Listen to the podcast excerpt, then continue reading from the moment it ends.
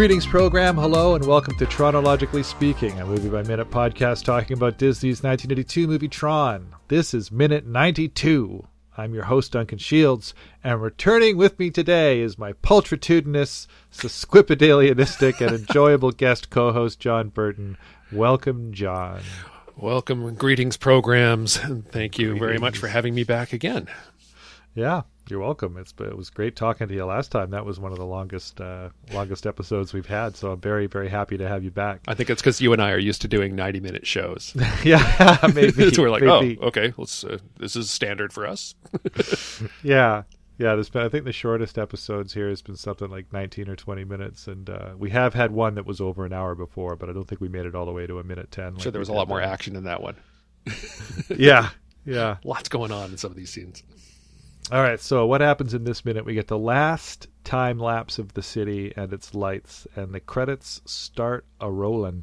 Now, this minute starts with the last actual footage of the film as we fade to black over the time lapse shot of the time lapse shot of the sundown to night in the big city. And I don't think the city's never named. I don't think it's just intentionally just big city USA to make it more sort of Urbansville accessible. Yeah, it's not West Coast or East Coast per se. Yep. Even though there are a lot of cultural markers that put it in California for me, even though that's not specifically stated. A lot of allusions to Silicon Valley and mm. companies starting in garages and the like. Uh, like uh, that's Dr. Walter Gibbs is like, I I remember when this company started in my garage. Sometimes I wish I was back in that garage, you yeah. know, and. Uh, and Dillinger's like, that can be arranged. And that was like, yeah, it's like, Wozner, did, did, Wozniak for sure. And oh, uh, for and sure. Jobs, you know, yeah, and, and for that matter, uh, you know, uh, Gates and, and the folks that he was working with, that, that yeah. it was all garage stuff.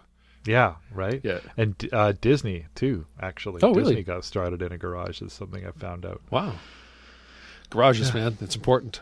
You need garages. One. You want to do Gotta something? Have a garage. Get a garage, right? Got to get yourself a garage.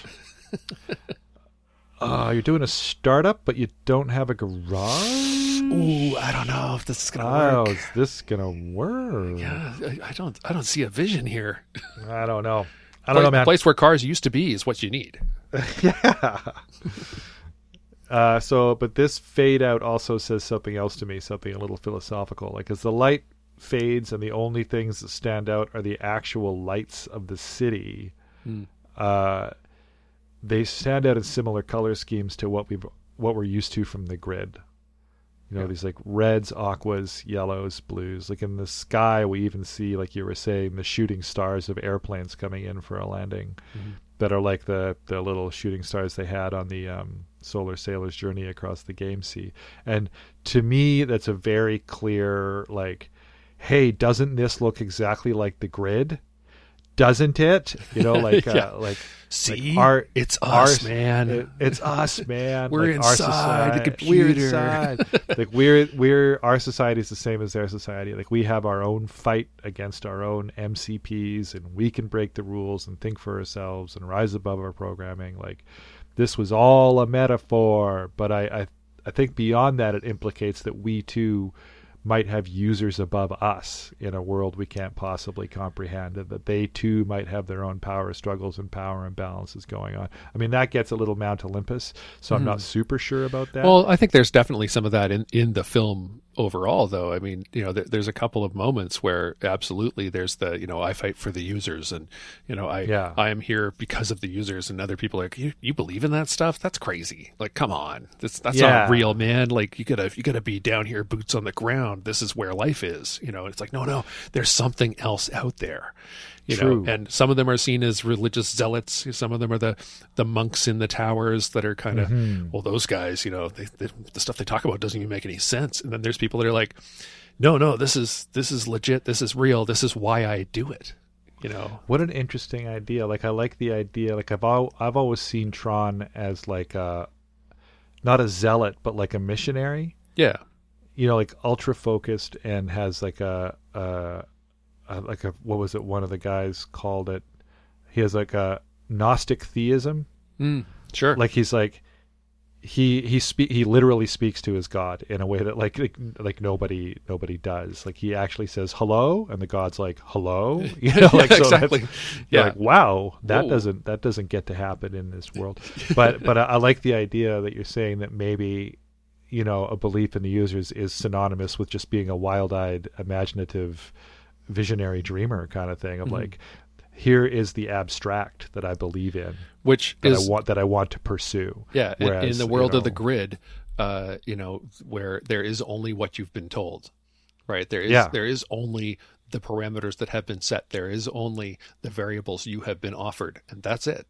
And Mhm. and the idea of anything beyond that is uh, literally rule breaking, which you know any anything within any complex system that has been manufactured they have rules and they're really strict. And going outside those rules is something that can be can be amazing but can also be very dangerous.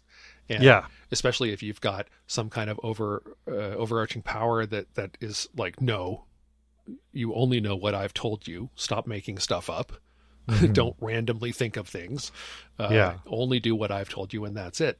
And i i in in their rewatch for me there was uh, some stuff about thinking about Flynn and that he's sort of the one continuous consciousness that he knows his own life and you know from from before. And he remembers kind of what's going on but he also has his own personality and his own decisions about things. And when other people tell him other facts it can change him or he can decide that's not true which the he can reject it yeah he can be he like can say "No." i'm going to No. fight and they're like well Yeah. that's not what we do though we just we Yeah. just stay here in these cells and then they take us out and and we go fight and i guess we die and it's like no no i'm going to do something else and and that's sort Yeah. of what what do you mean something else there's no something else man and that's that's what they, they talk about it on the creator's commentary that it's not entirely clear in the film but what the what the director wanted to make clear was that like ram and tron would have just kept playing games until they died. Yeah for sure. Yeah because there was that's no that's that's their rebellion is that they never lose. Yeah yeah. Right? They're, they're the And it- gladiators. It's it's literally the arena sport and they are the Yeah. gladiators and and if it wasn't yeah if it wasn't for flynn saying hard left yeah. I'm doing something that nobody does. Yeah. Who's coming with me? That's like so he he's got the free will and the hope and uh, and the the choice making and the rule breaking that that Tron doesn't have even though Tron's super powerful so. Hmm yeah for sure. Cool. Yeah really really good really good uh point. Oh geez was there something else there? Oh yeah that was it. Like Sam I had Sam on and he was talking about when you know, I hate to disappoint you, pal, but most of the time that's the way it is for users too. And it's like, well, you know how it is. You just keep doing what it is you think you're supposed to be doing, no matter how crazy it seems. yeah And uh, and you know, Tron's like, well, that's the way it is for us. But I thought that And you guys had users were- something else. You're enlightened, right? you know, and he's like, nah, not really. And I always took that as like a direct, like he's saying that this was a commentary about God. That it was like Mm. the the the, God or gods above us, um, you know, are doing their best. They- And they're in we an don't abstract- know either. yeah, like we don't know either. Like they're in an abstract that we can't possibly comprehend, but they are they do they are going through their own struggles Mhm. and they're making their own best guesses. Uh, but Sam was like, yeah, or parenthood, yeah, absolutely. right? And I was like, oh, Yeah. yeah, sure. It changed the whole movie for me. Actually, I'm like, oh, okay, yeah, yeah. It's like it's like it's also a metaphor for that. Like, Yeah. yeah. The idea up- of of uh, do I have a plan? You know, because Finn Yeah. shows up and it's like, you know, there's a user and they're real and they're here to save us and it's all going to be okay. And Flynn's like, um, it is. Okay, what what am I doing? oh, okay, Okay. How, how am I? How's everything going to be okay? Like that's Who told you that? yeah. you know, And it's like when you get older and you realize that parents are just winging it. You know, that's like that's news. That's Yeah. big news. It's like what? yeah, Uh yeah. You, you get out of your 30s into your 40s and you realize that uh, that everybody out there is just winging it. There, there's Yeah. not, you know, you keep waiting for what, what's the what's the term that you're waiting for for grown up or grown ups to show up. You yeah, you, yeah. you want somebody to come along and oh well here's what you should be doing it's like oh good somebody told me finally Yeah, you realize right? oh you don't know either Oh, nobody knows. Nobody knows. Hard left. Yeah, Everybody yeah. out of the arena. yeah. yeah. So I like that. I like that sort of uh, that implication. For sure. And uh, we get this very plaintive and soft version of the Tron theme here by Wendy Carlos, which is so great. Lots of like winds and flutes and oboes and the like. Yeah. Uh, and Natural the world credits. and, and air. and air, right? Right. Yeah, natural world stuff. Whereas Yeah, the so much of the audio in the movie, the the uh, the stuff that that I play around with with uh, you know music production software, often what we're messing with is the idea of uh, environment and and uh, echo and reverb. And Yeah. there are when whenever you grab that reverb dial for the first time and start playing with the variables in it, the lowest setting is going to get you this this reverb that feels like there's something right in front of you, like it's this. You know, you're talking. Right. You're talking to a highly reflective wall. It's right there, right in front of you. It's like you got a box in your head, and Yeah. all of the footfalls and people walking around all have these weird little, uh, slightly out of phase kind of bear, bear, bear, bear when people Yeah. are walking around, which come right out of video game. You know, things bouncing don't have a boing that's nice and soft and floaty. They've got like bear, bear, bear, and so Yeah. those footfalls, but they they do have that kind of all sound is right here, and it doesn't go anywhere past here. This is it. You know, whatever- Mm-hmm. That's what that is. whatever's yeah. in the scene, you know, whatever is in the scene and on the screen, that's all you can hear. There's no, you know, booming in the distance. There's no wind in the trees. There's no rushing water anywhere. It's very, it's very, very few times like when they're in the um the dump where they find the recognizer. Yeah. There's uh there's birds. oh, Yeah. birds in birds in the wilderness, and then uh, when they're in the jail cell in the beginning before they're taken to the games, in the distance you can hear these like volcanic booms, just Yeah. as like boom.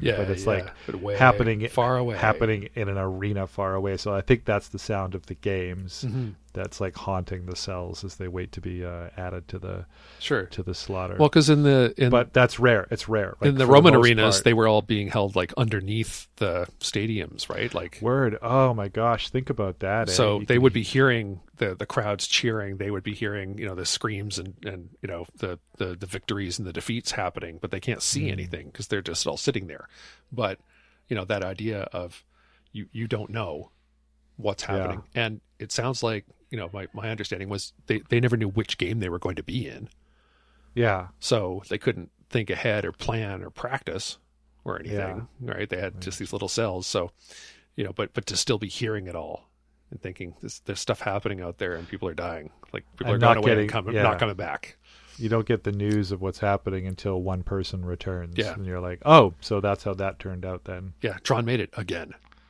Yeah. know? and then you're like oh but the other guy that was across the hall from me he, he didn't come back okay Well, oops I guess that's that then. i guess he's done Yeah. He's gone to the retired warriors palace. yeah the yeah. de-resolution yeah returning to the stream Now uh, we're going to start going through the credits, and by all accounts from the movies by minutes community, this is a rookie mistake. right? Now, so I'm a rookie, so I'm going to make that mistake. There you Uh, go. plus, I'm like super curious about the team that made this uh, incredible film. So Mhm. you'll be getting the like John, you'll be getting the lead cast and big players. So I, Okay. I'm hoping that it won't be too uh, too boring, but we'll see. No, we'll no. see what we can. Uh, See what we can Well, find as we go. Through. I, I did I did flip through them and, and there were a couple of names that, that I do recognize as like oh yeah no for sure that that person you know probably was already huge before and went Yeah. on to be even bigger afterwards. Um, Yeah, you sure. know, and then there's others that I'm like I I bet that person is still working or you know I bet they had a long and glorious career and were able to say you know I worked on Tron yeah, you know I worked Yeah. on Tron when I was 23. They're like whoa dude no way. it's been it's been fascinating coming through and seeing like I've been going through all the bit players, like the people that played like guard number two, Mm-hmm. Sure. and like light cycle pilot number two, and some of the, like one of the light cycle pilots was the live action Shazam in the seventies, That's awesome. right? And uh, one of the guys Is this big break Uh, into movies? was yeah, this was one of the guys was his. Uh, uh, what did he? Oh yeah, he ended up being the star of American Ninja, all the American Ninja movies. Yeah. um, and stuff like that. Where I'm like, oh my gosh, Yeah. and and or these like one of the the I think Charles Picerni, one of the um, tank drivers. Mm. he's got something like 200 film credits as like associate producer and stunt coordinators and editor and just like what like this and he's still he's still working and i've like never heard of the guy so there's like a and there was um the security guard that they Mm. walk past was like Yeah. evening working late Yeah, that guy. That guy. he's he's he stopped working like two years ago. He's been he was like the stunt double for danny glover. He's been in like Oh, you know just all these all these movies. So but then there's people like the the the people who do the costumes Mm. that they, that will come up to. One of them this was like you know one of her first big films but the other costume designer uh, this was one of her last big films. And Wow. she worked in like the 30s and the 40s and Mm. stuff like that. And uh, so there's like the sort of this this this moment in Hollywood history where you've got this and it's the same with the animators right you've got Mhm. these guys that are like can you add some lightning effects to this scene it's like well yes because I added lightning effects to Snow White Yeah, exactly. I can do that Sure, you I know can do that. like but it, I'm- but it's I've- I've been computery. the- It's like it's still lightning, dude. it's still like the, I'm painting. Am I painting on cells? Yeah. Yeah. Yeah. Okay. Great. Okay, then, great. Then everything's fine. Yeah, You know, I like got so. it. There's so much old school hand done stuff in this film, Mhm. mixed with so much groundbreaking. Like in the credits here, they had to add categories Yeah, yeah, sure. for like, well, this no one's ever done this job before, so what should we call it? Yeah, You yeah. like here, here are these guys that have, you know, the, the, these men and women that have been working on this floor for the last two years for this, and wh- wh- what is it they do? Like, what do you know? what, what is Yeah, that? so- What's the title? What's this department even called? yeah so you've got these uh these people that this was like the middle of their career it was the end of their career it was the beginning of their career Mhm. and maybe that's the same with every single film that's ever been made but Sure, sure. but- Uh, yeah, I'm, I'm sure there's a, a sprawling timeline. I, I kind of wish IMDb had some kind of a, you know, mind map sort of thing of can you map out this person's career for me? Can you show me, you know, maybe there's like these four people that worked on 20 films together and then just keep calling each other. You know, it's like, Like, oh, you know, we need we kinda- need this yeah. guy. Uh, there's this guy I worked this other thing on, and and he was amazing. Let's get him. You know, like in terms of uh, cyberspace being represented where it's like you know amazon is a giant blue pyramid Yeah. google is a big orange sphere i'm like Yeah. i can see why that never happened because i'm like well who cares you know like because Amazon maybe that because Google's pretty, not a guess. thing; it's the people in it that the flow Yeah. back and forth, and and But where they you- go if- and where they come from is all if you wanted yeah if you wanted to go interlinked cells interlinked if you wanted to go into the imd website in uh, in air quotes cyberspace Yeah. uh, and you wanted to see okay this guy's career how is it intersected everybody else's career and you could create like that mind map like you were saying Mhm. that would be something that you could like input and then see and watch it a- do in a- that. Yeah, in a VR headset or something. That's something that I would love to with little little thumbnails on all their different timelines. And, Yeah. Oh, this is where they. This is oh I see, and then they work together again doing this later, Ah, and before they worked together, like yeah. Here's where they met, and here's where they, here's where they met. Here's where they fell in love. Here's where they had kids. You know, like Yeah, you can see their their whole lifespan of their career, and and but but it also helps you sometimes see some of those things that you think. You know, I really dig this scene. Like this this movie, I'm not a big fan of, but man, this scene is something. Like this is beautiful. What is this? mm, why and then you can look at it you know like now uh when we're watching stuff and you're watching movies in the theater and you couldn't it, it was a long hard slog to figure out who did what you just kind of had Yeah. to be an insider to understand how any of that stuff was interconnected but now Yeah. you can look it up and you know there's also the the whole idea of the um you know you, you can you can pause a streaming movie now and it pops up on the screen who these actors are yeah, that's right, that's and right. and what music is playing in the background and like everything you know it's this chair was designed by so and so you know like it's almost that level where you know it, it's there the information all exists yeah, I've noticed because I watch a lot of uh, a lot. I, w- just reminds me of like I watch a lot of shows on with subtitles because Yeah, um, sure. you know the, the, when my when my girls are asleep, Yep. my uh, my wife and daughter are asleep. I'm like, um, mm, I don't want to wake them up, so I'm watching them on subtitles. Yeah. I had wireless headphones for a while, but they kept running out of batteries, Oh, and I was yeah, like, yeah. okay, this is. But uh, but they, the, like the subtitles will sometimes say, I want to I want to talk about the show I'm watching now without spoiling it, but the subtitle itself is a huge spoiler. yeah, exactly. Where there's like a footstep, you know, a footfall is behind the main character, but it says Yeah. in square brackets who that is. You're like, uh, Yeah. well, now I know who that is. Yeah. know? you know, or, Or so and so's voice muffled in the distance, and you're like, yeah, well, now I know who that is. yeah. Or there's like a, a, a mysterious character, but the subtitle refers to them as the murderer. You're like, oh, well, thanks for that subtitles. the monster You know? in human form. Yeah. Like, oh, yeah, exactly. yeah, exactly. Oh, cheers. good, good, good. thanks Yeah, for thanks. that. good. Thanks, subtitles. uh, if, you, if you really want to lean into that, if you want to do it for comedic effect, you know, to have it go even further, uh, find the setting on uh, on your your actual TV if you still have cable of any sort, and uh, enable the descriptive uh, video, Yeah, the the, the secondary uh, audio stream uh, that tells you what's going on. And occasionally, you can turn that on while you're playing with something, and then forget that it's still on, and you'll be watching a scene, and there's two people talking, and then somebody will reach out, and you know, suddenly there'll be this narrator that's like. Bob reaches out and grabs a coffee cup and brings it towards him. You're like, who said that? Who's talking? What's going on? what's going on? What? Why, why do I? Oh, right. Sorry. but yeah, the the whole sort of who who is that? What did they do? Where did they go after this? You know, uh, it, it's, all it's available now, but Yeah, um, it's still in like a your own research kind of you got to think to go do it. And- like because that's I mean that's what I've been doing with this movie. It was doing Sure. deep dives on everybody's careers, and I've been noticing, oh, they worked together later. Oh, they worked together earlier. But that's just because of the like the nature of the a massive deep dive that I've been doing on the movies. Sure, sure.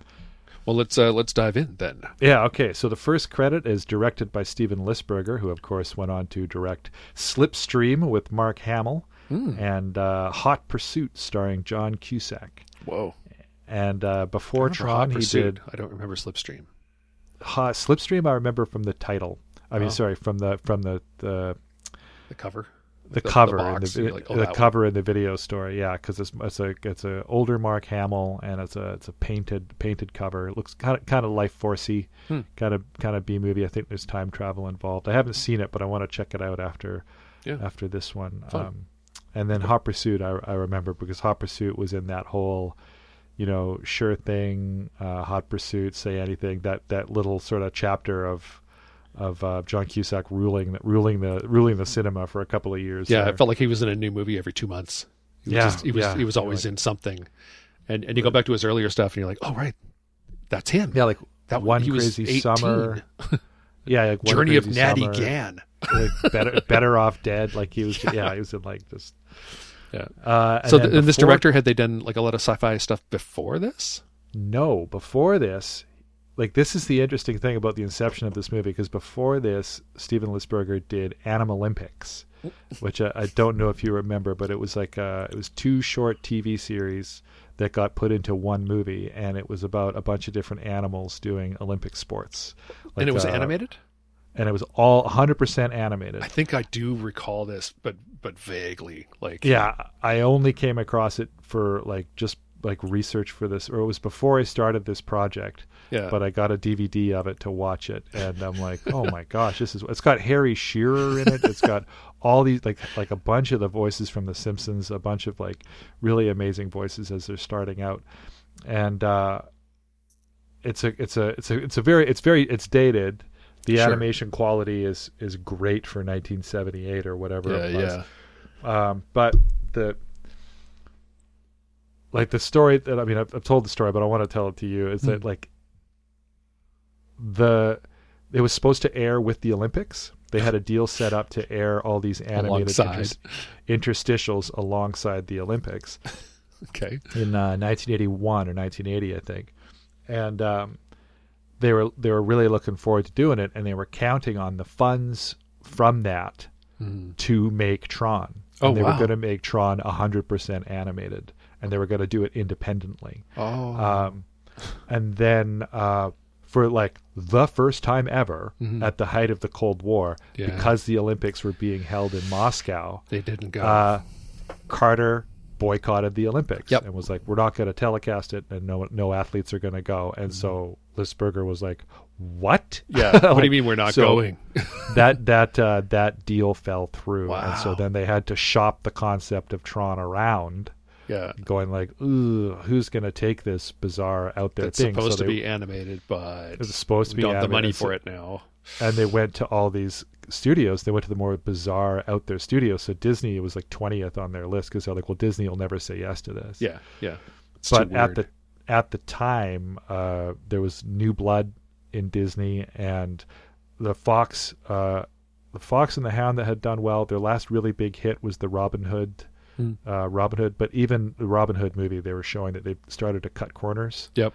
Yeah. The animation wasn't as high quality. It was no Jungle Book. Yep. The, the They, they the were reusing stuff. I know for uh, there. There's Yeah. I've seen those side by sides where they're like, Yeah. here's Maid Marian dancing. Here's you know I can't even remember the other character from from the Yeah. other Disney movie, but like here's so and so dancing. Notice anything? And it's identical. It's identical. it's just so a costume change. It's like, the same it- frames. It did well, but like the the nine old men or whatever that Yeah. were the the the, the top. I mean, we, we go in, go into that a little bit later in more detail, but they were retiring. Like Mm. two of them were two of them had passed away already by the time Tron came out, and uh, the rest of them were retiring. So that whole like new ones were being trained, but they had their own voices and they wanted more money, and so there was this flux happening for the animators, and tech was changing quickly. Yeah. So nobody really knew the future there, and their their live action stuff was just going straight into the toilet. Like Mhm. every every live action release they were doing that was coming out was just like like dying and so they were like okay we need something refreshing and we need something because disney was seen as your this is your dependable this Yeah. is what your pa- parents and grandparents watch that the kids the, the music of the kids was all like you know kiss and uh you know foreigner i guess and like all this kind of like rock and uh so this whole family friendly entertainment thing was was kind of going by the wayside and being seen as quaint so they needed something new and the black hole did pretty good Mm, yeah. Yeah. and so that's another weird the one. black hole did good there, another weird one but it did well and Yeah. they were like okay well we need something else that's weird and like everybody was talking about star wars and so the time was ripe and so the guy like got this concept for tron and was like sure let's do it and sort of lisberger and everybody were like i'm sorry disney said yes yeah. Wait, who? yeah. How is that possible? uh, and so that's how that all there's a real confluence of events Hmm. that I think again must happen with any movie, but the, the the confluence of events that led to this movie coming into being are are, are pretty wild. Mhm. So so that's that's pretty cool. And before La- Animalympics, he did a, a short called Cosmic Cartoon in 1973. And it's very like, uh, am I high right now? you know, like It's one of those. I, I'll, bet if uh, I, I bet if I saw it, I'd, I'd probably have that. Oh yeah, this moment. But I- Maybe. it, brings I- nothing to mind right now. Yeah. I I didn't, but it's uh it's very very 70s. Wow. really really well done and very detailed like a lot of work obviously went into it But, Sure. Um and from what i've been able to glean on my research though like like steven seems to be a really really cool creative driven guy who Mhm. like rose to the challenge like a number of times like taking tron from an animated film to live action at disney moving his entire animation studio uh a huge thing to contemplate let alone to helm you know like Mhm. there's a great extra on the Blu-ray DVD anniversary release and under the extras tab on Disney Plus Mm. of of him taking his now uh, early 20s son through the through the Disney archives of Tron. Oh wow. And the, the, the two of them go through all the concept art, sure. uh, stills, the behind the scenes photos and stuff like that, sketches. It's really nice to see him show his uh, his son stuff from 30 years ago. It's a it's a fantastic uh, oh, it's definitely have to check that show. out. Very yeah, cool. It's real good. Next up, we get the screenplay credit by Steve Lisberger and uh, story credit by Steven Lisberger and Bonnie MacBird. Now, if I read it all correctly, there's a little bit of a bad blood here about this uh, this credit. Like Mm. Bonnie says that she wrote a really large percentage of the screenplay, Uh, but folks say that after all the rewrites, oh, uh, that can't really be left. said anymore. like it's Uh. kind of like there's a bit of a he said she said thing Sure. going on, and at worst, it sounds like she got a little bit uh, stiffed, but it might be like subjective. Right. Like I do, re- like she wanted to go. It, it sounds like she really wanted to go more comedic with it. Like she wanted to have Mm. Robin Williams as Flynn. kind of slapsticky. Yeah, like uh, like two of the advisor. There was like two animated advisors to the MCP called uh, Frickin' Frack, and they were like animated. Wow. And they would they would they would be lippy to the MCP and say things like "Yes, your MC penis," you know, and, and stuff like that. And yeah, which totally changes the tone. I mean, that, totally changes the tone. the- Like, the- imagining Robin Williams as the lead, I'm like, I Yeah. can't. I'm curious. in his cokier Curious. years too. it is yeah, exactly. In his most Talk manic. about energy. Yeah. which I mean that that would be a completely different film and and I mean the the whole the whole beauty of the of the MCP was that it, it- you know I, I I've always thought of uh of of all the games and everything that were represented as I remember thinking I can't wait for these games to come out I want to play them and, Yeah. and at the time thinking they're all obviously going to be Williams titles Yeah. right? Okay. The Defender, uh, Sinistar, you know, all of these games that uh, you know, and there and there was one there was and, and I remember this very specifically around that time. There was a game that I remember playing at the Royal Ontario Museum that was a, a Williams game that you were sitting on a motorcycle style controller Mhm. that you could lean. Yeah. And and you could lean this bike back and forth, and they, they certainly made other ones later, but this one was all using uh, Williams um, IP in the background. So Oh. you you're sort of on this like rainbow bridge kind of uh, you know floating laser road that you're on that goes up and down and around corners and stuff. But there's all these like giant floating uh, crystals in the air and all this stuff that was it felt a lot like the the Tron world where there was kind Oh, of right on. geography that was just kind of around but didn't actually make any sense. But then there would also you'd sort of swing around the corner and and there was a gigantic Sinistar head not that far away. And and you know if, if you had played Sinistar, that inspires fear. you know, Yeah. but, but you're in a motorcycle race game. Like it's a very straightforward. It's a racing game, but that idea of I remember playing this game and pulling up beside another one of the the uh, CPU controlled uh, racers, and it was like you know four of them because that's the most the graphics and the everything else could handle for who was where. It wasn't just an endless wave of cars to pass. You were actually playing against other AI controlled players. Um, but I remember pulling up beside it and getting enough speed. And just before the turn went, I remember, and and it's one of those I'd have to see the game again to know whether or not this was true. But I swear I saw the other, like the the CPU controlled player, turn its head and look at me before I passed it. Right, Oh. like just before we come out of the corner, I I I could like out of the corner of of my eye, you know, on the screen because it's huge and you're leaned forward on a motorcycle and it's right there in front of you. The screen is like, you know, seemed massive. It was probably 24 inches now that I think about it, um, but it seemed huge. But to see its head turn and recognize that you were there, it wasn't just some little CPU controlled thing trying to go as fast as it could. It was also seeing that you were there next to it and that Huh. kind of interaction and and then in Tron's light cycles having that like you know pulling up beside each other and like can I go faster than you enough to get in front of you and if if I can get far enough ahead to turn and cut you off or am I going to be close enough that if I try and turn I'm going to end up behind you and I'm going to die right? Like Yeah. th- those moments of like how how close are we here? And what's the rule? And and those sorts of things. And and it, so watching the movie I remember thinking the this is this is Williams like they're going to build this it's going to be so huge Right. right these games are going to be massive because there's this movie and everybody like they, it looks beautiful and if you can get that into a video game cabinet it's it's a new new dawn Yeah. it's not it's Yeah, not vector right? graphics anymore. It's going to be, you know, actual textures and lighting Yeah. and sound that's not currently in the in these games. You know, and so That's what uh, I did a little. Um, I did a little search here, and it looks like that game was called Star Rider. that sounds about right. Yeah. But Williams, Yeah. right? Made by Williams. Yeah, made by Williams. You win a futuristic motorcycle race in surrealistic settings. Yeah. But it was Uh, harder but- to do because it was a full instead of just a cabinet that would go in a Yeah. row of other cabinets, it was like 2 You're bikes, I think. sitting on it. Yeah. Yeah, and it's a video played from a laser disc. That's right. So the the graphics were higher quality, yeah. So they could have So- a couple hundred meg of graphics. and it had a uh, rear view mirror, which is like possibly the first right. racing game. yeah. That had a flip mirror so you could tell if the guy was coming. Yeah. so you could warn of opponents approaching from behind. I'll have to watch And some footage was- to see if anybody ever turns their head. I'll have to see that because I remember it clear as day, but I don't Yeah, know. it's got a, a, a flying mount from Joust and the title character from Sinistar, and it was conceived to compete with the Laserdisc game Dragon's Lair. Yeah, right, which makes sense because uh, Yeah. yeah, but but that idea of the MCP like trying to trying to do it as comedy, trying to do the MCP as as slapstick, and you know having you know frick, Yeah. frickin' frack next to them, you know making Yeah. jokes and being silly about it. Um, I, I don't. Where would they have come from?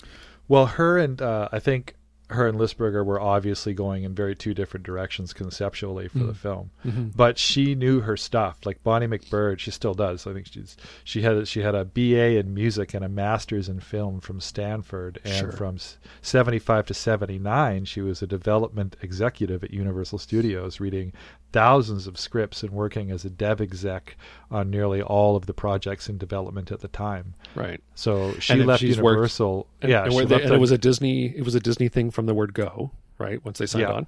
yeah. And if you look back through any of the animated Disney stuff, every time they have the evil, you know, the, the bad guy, they take some of the the fear out of the bad guy being bad by having, Yeah. you know, the two vultures beside them making jokes about stuff, or you know, the the, Yeah. the two Tweedledum and Tweedledee doing funny things around the evil villain.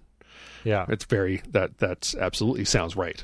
You know, it's like yeah, well, you we're doing a take Disney the uh, take the teeth out of the bad guy, right? Like Yeah. you got to make the bad guy comical, especially for uh, he has to have a tantrum at some point, and or- and to show that the people around him are not as vicious as he is yeah, and are also probably likely that if you know if he's at the top of the ladder if he starts to fall they will step back yeah, they'll they'll they're follow they're, whoever they're else not in power. they're not gonna they're not gonna be oh no we'll catch you here and put you right back where you should be.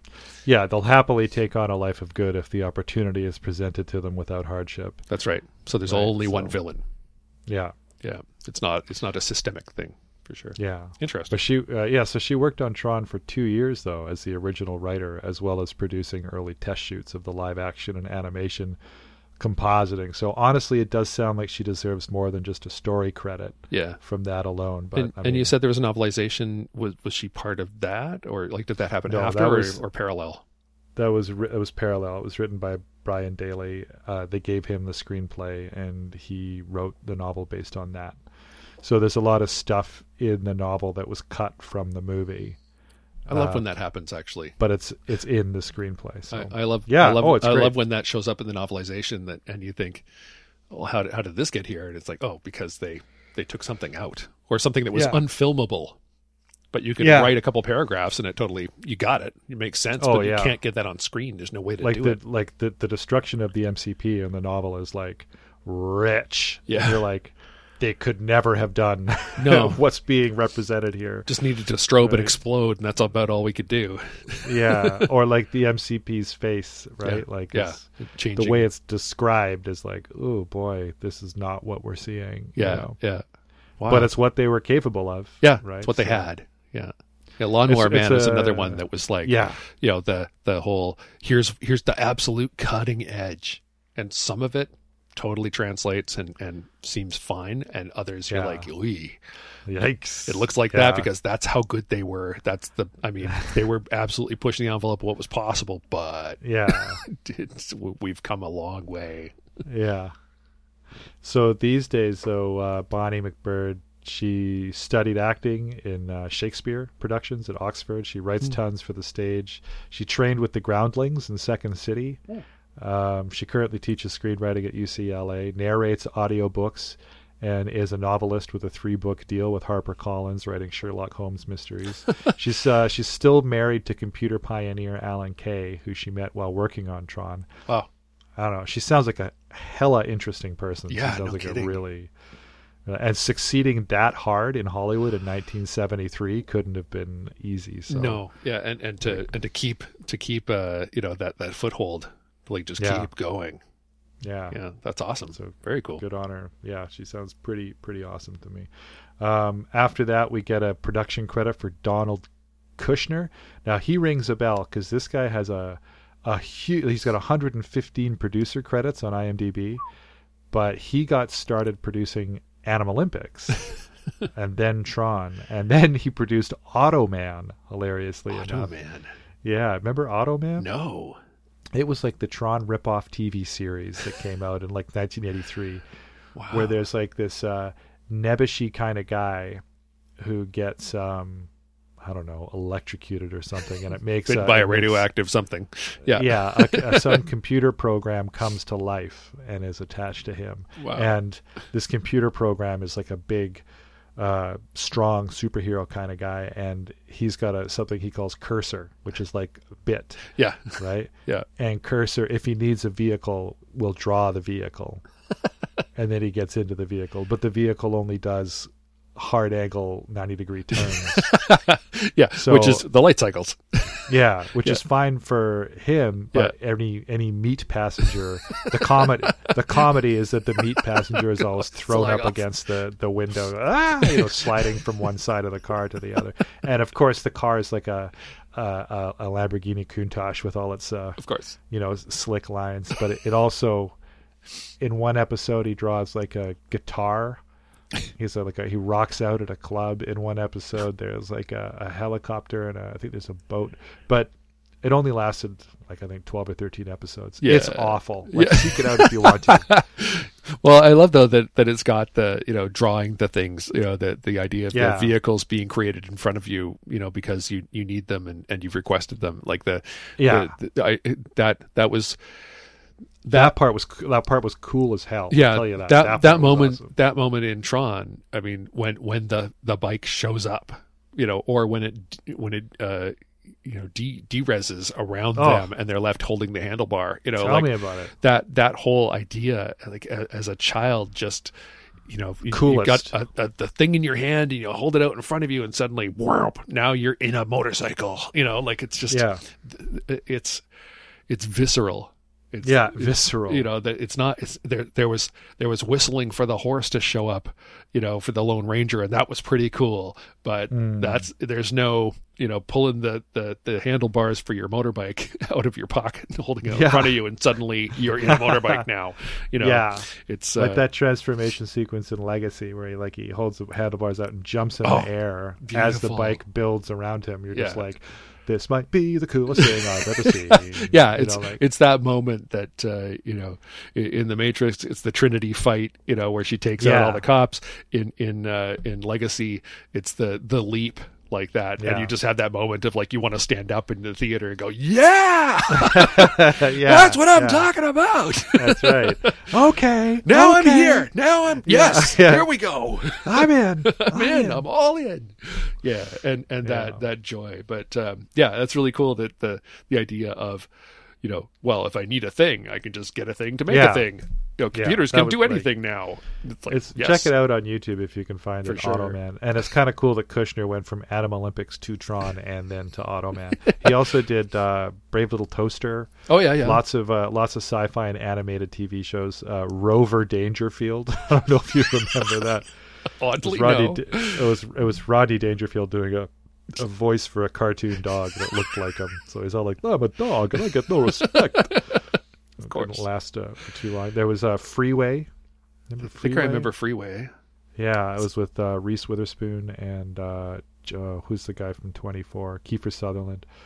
A, a, a graphic retelling of Little Red Riding Hood. Yes. No. Yeah. No. I absolutely know what you're talking about. Yep. I had uh, sure. Ringmaster, Beowulf, But I'm a Cheerleader, Mm, yep. uh, Puppet Master versus Demonic Toys, uh, a little known indie film starring Charlize Theron called Monster. Uh, I never heard of it. Sorry. Yeah, No, I was, uh, it's a blip, I guess. Came came and went. I don't know. Yeah. No. and uh, but and, uh, uh, he's got a bunch of other like borderline schlocky stuff before he did Tron Legacy too. So he's one of the few people that did Legacy Both. as well as 1982. Well, I'm So sure there was lots, you definitely know- a, a moment of, uh, you know, hey guys, we're getting the band back together. You know, like it's like when, Yeah. when they decided, when, Oh, yeah. when when somebody somewhere got green lit, I'm sure there was a lot of, well, do you have this person? Do you have them? Do you have these guys? Yeah. It's like, yes, yes, we do. It's like, oh, okay, well, yeah, Yeah. let's do this then.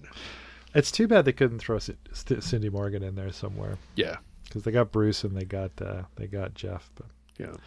So there's lots of ups and downs for Donald Kushner, but he always seems that he at least had fun projects with the occasional high point of like Oscar awards or whatever. There's a break from 2012 to 2018, but honestly, the guys work constantly from Tron onwards. So Wow. good for Donald. Uh, That's Donald awesome. Kushner. Yeah. Now, next up, we get the executive producer credit of Ron Miller. Now, So This this is- EP. This is the big money guy. This is the big Right. money. And now, the reason uh, he's a very hands-on dude, but Ron Miller was the son-in-law of Walt Disney, Oh, okay. so, So- somewhat connected. a little uh, little bit of a link there. Yeah. Uh, married to Diane Disney, with whom he had seven seven children. oh my Uh, god. he was president and CEO of Walt Disney from 1980 to 1984. So Tron happened right in the middle of that. wow. He uh, he played for the L.A. Rams in his youth and was a, a key proponent of Epcot Center and oversaw the opening of Tokyo Disneyland. Wow. Um, I had a friend that worked at Tokyo Disneyland. Huh. He said it was uh, a lot of fun. He played like a Prince Charming or something like that. Sure. He mentioned that most of the princesses were um, like from North America, right? Yeah, so sure. they were like, but they were like ex hostesses and exotic dancers, kind of. sure. Yeah. They- so they nailed their characters. able to walk around in heels and yeah. Yeah, but they had some pretty uh, epic uh, Tokyo parties at night. He I was bet. saying. I Yeah. could only imagine. But uh, so yeah, Ron Miller was a producer on tons of Disney stuff like Son of Flubber, The Magic of Walt Disney World, That Darn Cat, The Rescuers, The New Mickey Mouse Club, Pete's Wow. Dragon, Yeah. a really uh, film I'd never heard of called the- Candleshoe, Oh. starring um, Jodie Foster. Weird. Like Return from Witch Mountain, The Cat Yeah. from Outer Space. Yep. Apple Dumpling Gang rides again. Uh, the Watcher in the Woods, Herbie Goes Bananas, The Devil and Max Devlin, The Fox and the Hound, which is incredible. And I, I, I remember these are all like every title you're seeing you're saying here. I remember seeing it probably exactly once. And Yeah. maybe in Yeah. the theater, maybe at a drive-in, maybe Yeah. on VHS, and that was it. But it's Yeah. like, oh yeah, I remember that movie. It's like, do you really? No, not really. yeah, yeah, Like, I- like the I- black, like the Black Cauldron. You know, I'm Yeah. like, Uh huh. oh, I saw that. Uh, what was it about? I don't know. Oh, oh, you're asking me trivia now. yeah, exactly.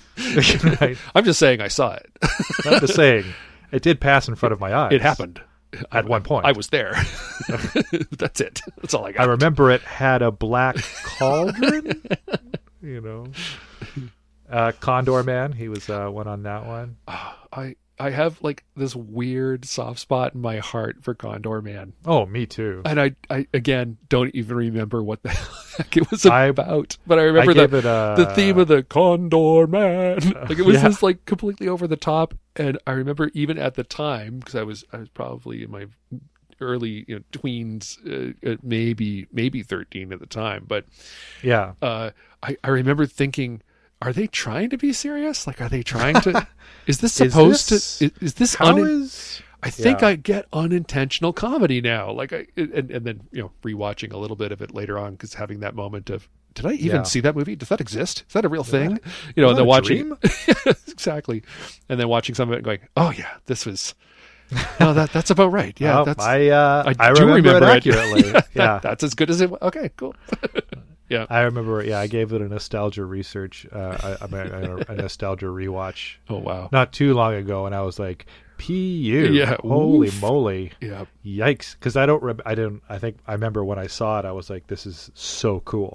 exactly. this is great." Yeah. And now I'm like, I was mistaken. I was very much I was. I Uh, was wildly off. Wow, nine-year-olds are not discerning.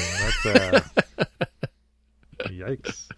But uh, and then he did, but he also did like Never Cry Wolf amongst Sure. that, like and amongst a tongue of others. So like, Yeah. he wasn't in charge for like he was in charge for like a good four or five years, and that's a bonkers list. Yeah, that is Right, a like, crazy list of stuff so that happened. Yeah. very hands-on guy. And I, Sure. I- like I was talking before, like like Disney had a hit with Robin Hood, but it was like, you know, obviously corner cost quarter cost cutting corners were being cut, Yep. and uh, you know the nine old men were gonna um, retire. Heading Two out. of them had passed away already. Yep. Like and uh, the talent drain that was happening. Like, what was his face? Uh, well, who's that big guy? Don Bluth. Mm, yeah. He was going to be the next. Yeah, he was. He was going to be the next big head of animation at Disney. yeah, he was just annihilating because he was doing such different things. Yeah, but they didn't. Uh, but he was so he was working for Disney. But then he was like, "You guys, you're not going in new directions." So he took like twelve animators and left, and became Don Bluth. And so it was like, "Oh no!" Gone. What do we do like now? so that that talent drain. Like they were creating a substandard animated product, and their life, their live action attempts were missing. Like stuff I've Yeah. never heard of, like Island at the Top of the World. Nope. You know, like one of our dinosaurs is missing.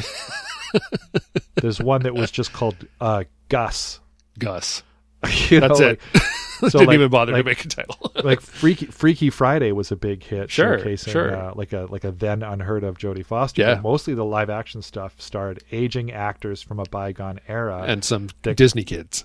And some Disney kids, right? So, and there were shakeups at the top too, when some of uh, like Roy Disney left the board Mm-hmm. and then tried to take over later. Ooh. and it was kind of like a recipe for the end of Disney when you look at it. Um, but then, and then after Star Wars came out, Disney was left looking like a like a Model T Ford, like very Yeah. extremely quaint, Yeah. right?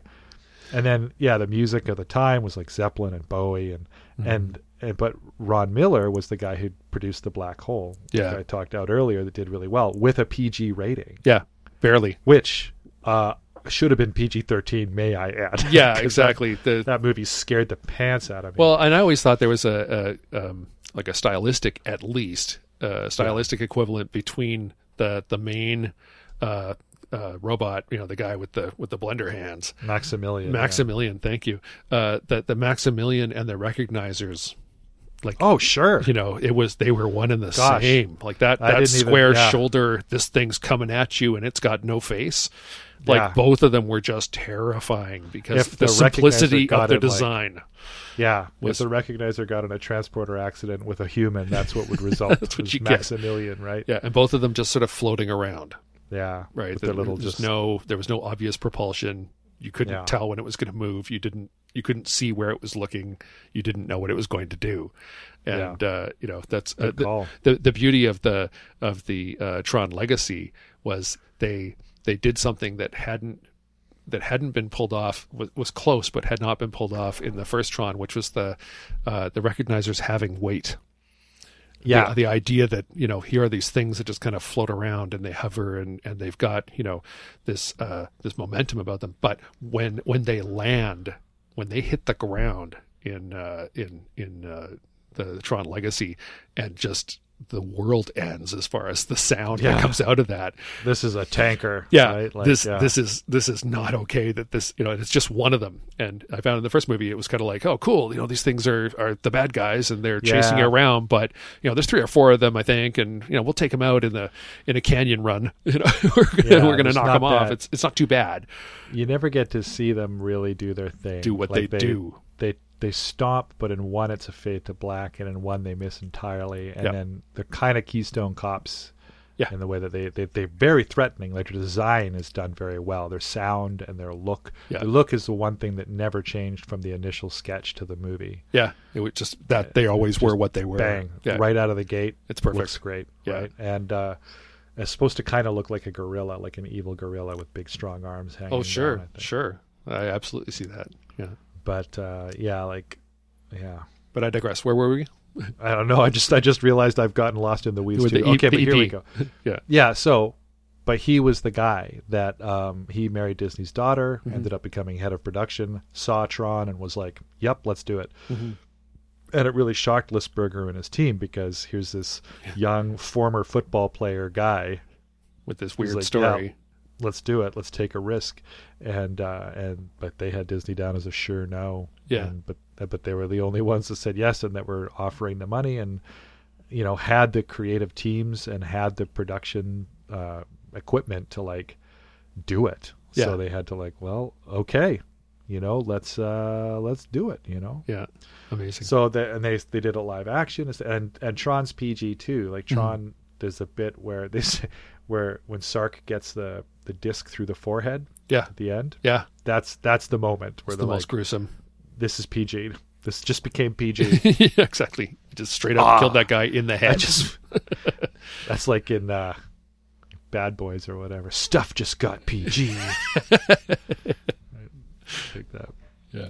Uh, associate producer credit goes to Harrison Ellenshaw. Now, this guy's super interesting. His father was Peter Ellenshaw, a matte painter and visual effects veteran, like Uh, like dawn of cinema matte painter kind of guy. yeah. He'd retired a ways back, but he came out of retirement to do The Black Hole. Wow. And but he but he worked on like Twenty Thousand Leagues Under the Sea, Darby O'Gill and the Little People, and stuff like that. So Harrison grew up around that and on the Disney lot from when he was nine years old. Mm. And he got a degree in psychology and joined the Navy before leaving the Navy to take his father's advice and come work for Disney. So he was seen as a legacy on the studio lot, like for better or for worse. Hmm. He became head of Disney's matte department, but also did some work outside of Disney, uh, like on another short, small indie film that no one's heard of called Star Wars.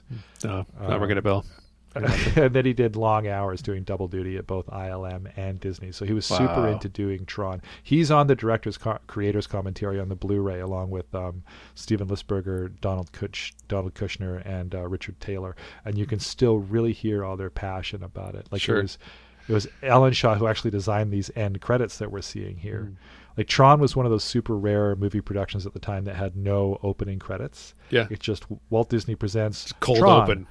bang, cold open, right? It's like Star Wars Going and right RoboCop. in. Yeah, for sure. So Ellenshaw had to put everyone into the end credits, and he was obsessed with making sure everybody got credit because he got left out of the credits for the Apple Dumpling Gang, Mm. and he showed up at the premiere going, "Here it comes," and then his name didn't come up, and he was like, "I'm bummed."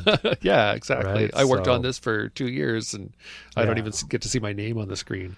So it was it was his choice to make this like digital green font against the black background, and he had to, like I said, he had to make up job titles. Yeah. and the the titles he had to make up were like scene coordinator, systems programmer, animation composite and camera, object What? digitizing, yeah. Huh? computer image computer image choreographer. Yeah.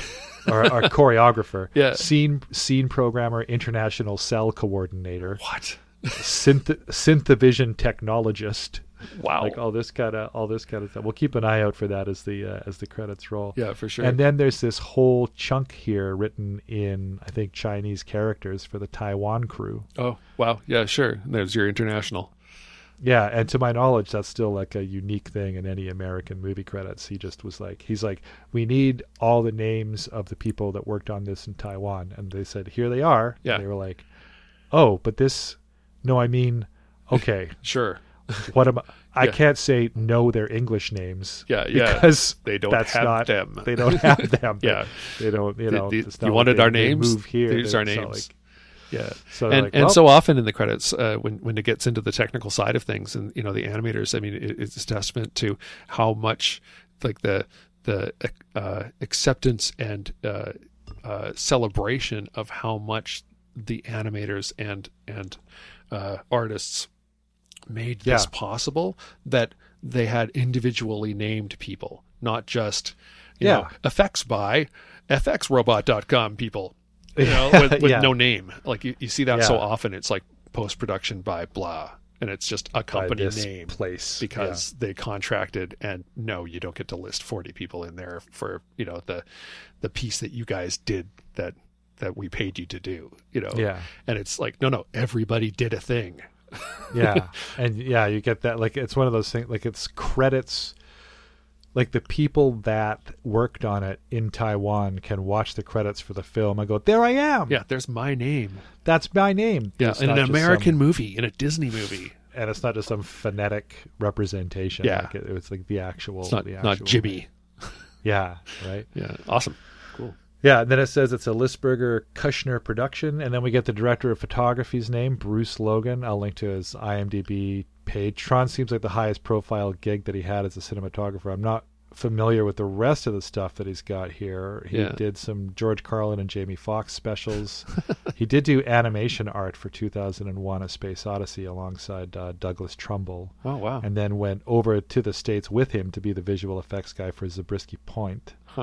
Uh, he did second unit photography for miniatures and optical effects for Star Wars.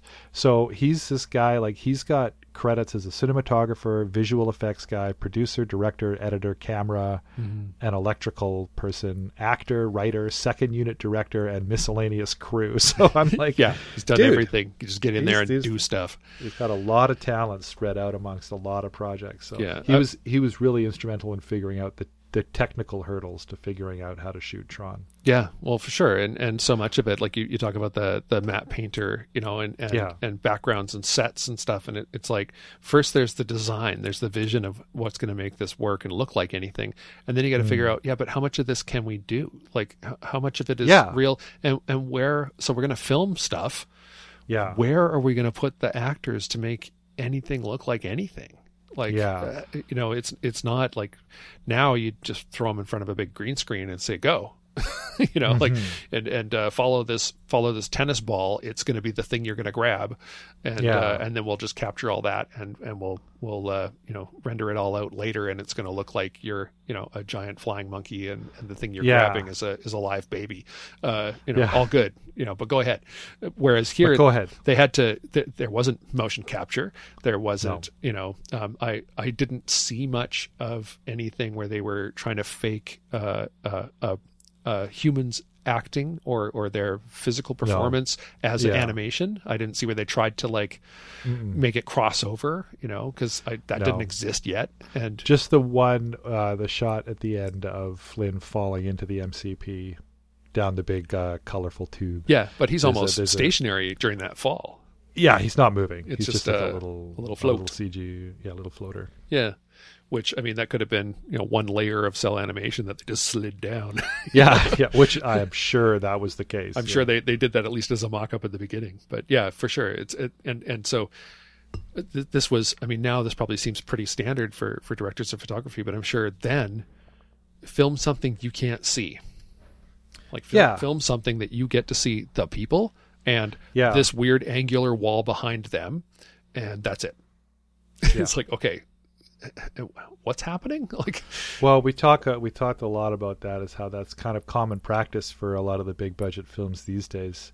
yeah, But It at the time was not a thing yet. was not a thing. It was like when they filmed Sky Captain in the World of Tomorrow. Yeah, there's nothing That was the- anywhere.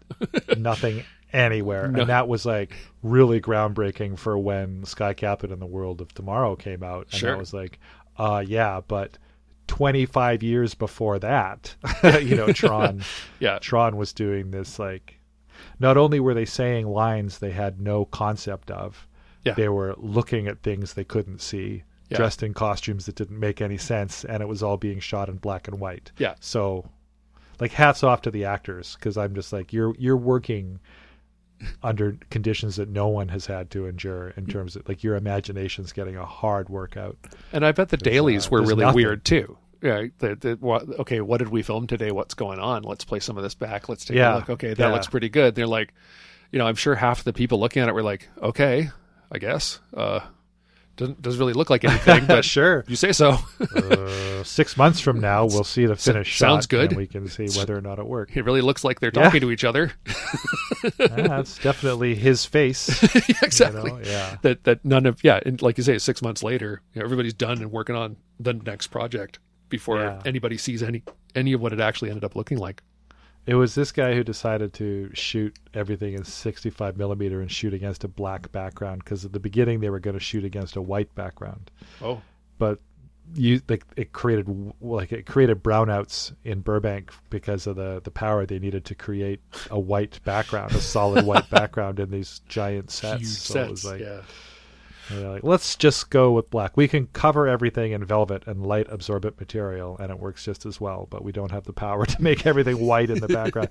but it would have been a really uh, like a the end result would have been quite different in terms of. Uh, I, I a- think I, think it really did make a big difference as far as uh, the the performances too. That if, if they're working with Sure. black backgrounds everywhere and everything's dark, uh, Mm. you know, I, I can imagine that that from a, an actor's perspective, they were probably also experiencing that we are in this weird dark place. It's it is Yeah. night. We are in the forest. You know, Yeah, and, and and- we are alone out here. s- somebody else made the point that as a struggling actor, you've probably been in many zero budget black box theater productions. Yeah. Yeah, where there's Where nothing like- behind you. There's there's a square that you can sit on, You're doing- but you pretend it's the bench, but it's also your bed, yeah, exactly. and it's the right? Tree that's- when you move it later. yeah so you can you can sort of roll with it that way sure. the uh, production designer credit goes to dean edward mitzner and he was the production designer for 1941, 9 to 5, Looker, Tron, Class Reunion, Homefront, The Man with One Red Shoe, and then a bunch of TV. Wow. Uh, like Alfred Alfred Hitchcock's Presents. Remember that? yeah, yeah, for and sure. uh, that 1990 uh, The Flash attempt that was all gritty, like Gotham or whatever. yeah, yeah, 29 episodes of Charmed. So he's he's kept on Yeah. keeping on. awesome. Uh, the f- film editor was Jeff Gourson. Now, his father was Dr. N. Edward Gourson, the original Doctor to the Stars, or Doc Hollywood. yeah, Ex- it was said that he'd examined every star in Hollywood with the exception of maybe Oscar and Lassie. that's pretty good. Uh, Jeff Gourson was a producer and associate producer on Quantum Leap, Oh, nice. which is cool. He was an editor on The Incredible Shrinking Woman, which also had Bruce Logan on it, as well as a visual effects supervisor. And after Tron, he did Magnum PI, Airwolf, Flight of the Navigator, Can't Buy Me Love, Big Top Pee Wee, Happy Gilmore, Beverly Hills Ninja. Pretty hard to edit comedy, I think. Yeah. But um, he did a good job because he also did Little Nicky, The Animal, 51st Dates, Click, White Chicks, and Anger Management. Sure. Good on him. And that It was seems like he might he might have retired around 2012. he was the the editor. yeah he was a film editor. yeah. So for for Tron, I mean, you know, as we were just saying, so so much of it is not there that editing this all together, it, it if it had been done. Uh, if it had been done poorly, I think it would have been incoherent as far as the background. You, Yeah. you would never know who's where, you know, and and it'd be sort of the the weird, uh, you know, no budget filmed in your hallway uh, effect of, you know, this is supposed to be a different room, but it's not. and uh, you know now I'm just facing the other way in the same hallway and pretending it's somewhere Yeah. else. It, it, it could have been that kind of incoherent, but the the editing, I, I guess, working with the, the the director of photography, was able to uh, keep sort of your eye line enough that it seemed coherent and consistent. That they're Yeah, still in the same place, even though the place doesn't make any sense. Like, a lot of like planning went into this. Like Sure. it's kind of like with Fury Road. Like the extensive storyboards were needed yeah, for the CG, and so I think there was a lot of extensive storyboards that were needed for the live action too. So sure, so much planning went into it because like, we're going to film this, Yeah. and then we're going to see what it looks like in six months. yeah, yeah, and then it comes out a month after that. So like you know, we're gonna send all these to Taiwan with instructions, and Yeah. we're gonna get them all back. And uh, you know, a lot of these, e- each frame had like seven or eight layers for a normal shot, sure, and up to eighteen for some of the more complicated ones, like the cave scene or the love scene. And yeah, yeah, so wild. they had like trailers and trailers of negatives that they had to like just logistically keep track of and send to another country and then get back and like then get back and what do you do with it Oh. now? Yeah now that Yeah. now that it has been done correctly now that it's it's all got it, all of its components now put it back together again. Yeah. And i'm sure what they were getting back looked nothing like what they had sent out. So there's probably Yeah. a lot of wait what's is sure this? some of it was just what's like, that thing in the background? Yeah. What's going on? Where are we? Yeah. Just have to this huge spreadsheets oh, i bet. you know uh, so and then it goes to starring and we get jeff bridges who Yeah. we've covered a lot already so i don't Yeah, want to yeah. go into his career too much great actor no argument there yep hell or high water was great seems to be right at home taking on the strange and weird as well as the mainstream fare he was Yeah. uh, as we've said he's the one actor who was like sure Yeah. great Yeah. and everybody was like well do you under uh, do you understand it though and he's like yeah man wild let's do it Let's do it. Yeah, sounds good. Yeah, like I, I, I've always uh, remembered him as uh, you know um, his performance in Starman, yeah right, yeah, where uh, he was just kind of literally staggering around, like, "What's going on? Okay, yeah what are we doing? All right, yeah here we go." yeah And uh, and then later on, obviously, you know, Big Lebowski, but also uh, Fisher King, you know, sort of yeah th- that trying trying to do the right thing, not sure what's going on. Th- things have gotten very Yeah. weird. Stakes have gotten much higher than they should have. yeah And Yeah. uh, okay, but we're going to keep going, you know. And and uh, he he does such a good job of uh, giving us some kind of a, a, a character that we can hang on to a little bit. As, so as I, I kind of see how yeah. how I you know I yeah, it doesn't seem like suddenly he puts on you know the shining armor No. and becomes the hero. He's No. just kind of this is nuts. What are we doing? Okay, Yeah. uh, let's try this thing. then, you know, did we live? Yay! you know, um, yeah and, right and having those moments of of uh, you know that that it, it's not you're not sure that he's sure. You know, Yeah, he, he sells that, this, considering this yeah, this vulnerability and this, uh, this, this, you know, yeah, it, it, it works one, really yeah. well, and and considering they had nothing to look at for so many of their scenes, and you know that that the the the victories that they have are things that, Yeah. that those actors didn't get to look at. a lot of the film is on Jeff Bridges' back. That's for oh, sure. for sure, yeah. You know. Uh, and then we get Bruce Boxleitner, who we've covered a lot too. He Yep. did not get it at first, Mm. and then he said okay after he heard that uh, Jeff Bridges was involved. Huh. And he's a he's a total convert. Like he seems like a really great guy. Big big supporter of Tron. Yeah, Goes to the cons. cool. Really wants number three to be done. You know, and That's uh, great. Yeah, I still have to watch Babylon Five, but I'm gonna I'm gonna do that very soon. Yeah, yeah. And then the last credit we get is for David Warner, who we've also covered a lot. Amazing actor. These three really, really brought the film to life. I Mm-hmm. Yeah. think they couldn't it couldn't have had a great film without the bad guy that David Warner was. Yeah, Uh, I think Bruce and Jeff did a great job of being different characters Yeah. because they're exactly the same height and build. yeah. So if they had been even remotely similar, people would have been, "Who is that now?" Like I had that a lot with um, uh, Pacific Rim. Mm, yeah. Who's this guy? Wait, There's, did, uh, did we already? the- do- I thought he already did wa- that. Yeah, There was the father-son team that was piloting one of the mechs, one of the Jaegers, and then there was the lead, and the lead and the son of the father-son team. I kept going, "Are those the same guy?" yeah, Like, who- exactly. Especially when they're wearing all the gear, right? Yeah, and and there- and, there's and in Tron, a- that's especially true. Like it's you know, Yeah. which helmet is that? You know, who's Yeah. who's this guy? And Right. and I remember that from the when I when I saw it at you know in the theater at twelve. I I'm not like I'm not sure I didn't know that Flynn and Tron weren't the same person. right? You know, Yeah. like it was sort of is is Flynn? Hold on. So the guy that got pulled in, who's so who's Tron? Like, yeah, who's that guy then? Because if he's not Flynn, who is he? You know, Yeah, and, yeah. and where wh- what's his who who's his uh, uh, mirror? Who's his parallel in the real world? I don't remember seeing this guy. Who's this guy? Right? Yeah. How, why is he helping? Is uh, does Flynn know him? Like I was still trying to take real world mechanics of of personal you know people knowing each other and put them into that world and and uh, yeah it's it, it could have been so badly handled like it, Mhm. it could have gone wrong on both sides like the you know if, if your villain had been too cartoony if your your good guy who's really good at, Yeah. at the thing you know doing the thing if he'd been too wooden or too uh, Clark Kenty about it it wouldn't Yeah. it wouldn't have worked and he'd be like yeah well of course he's good at it he's a computer yeah, exactly right. would have been too easy Yeah, yeah, Yeah. yeah. He really he, he pulled a he, he brought a lot to it. It's yeah, I did. All right, well, I'm starting to see why this might be considered a fool's errand by the movie by minutes community. I'm just uh, reciting a lot of movie titles here. We're already at a minute 15, but that takes us to uh, or a minute 12. This takes us to the end of this this particular minute though, okay which Yep. is cool. So that takes us to the end of minute 92.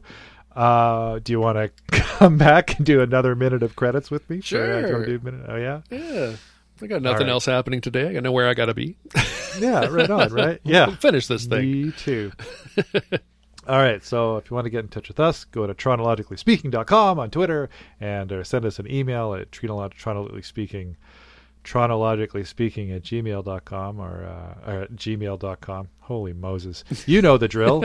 You've listened. At to all the usual places. So. Yeah, by all the usual places. Look for chronologically speaking on all your podcasters and all that. Pond 5 for the music and moviesbyminutes.com to check out many other excellent movies by minutes uh, podcasts, especially Star Wars Minute. Um, that's it.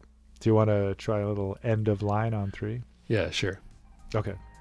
One One, two two, three three, end of end of line. line. Okay, all right.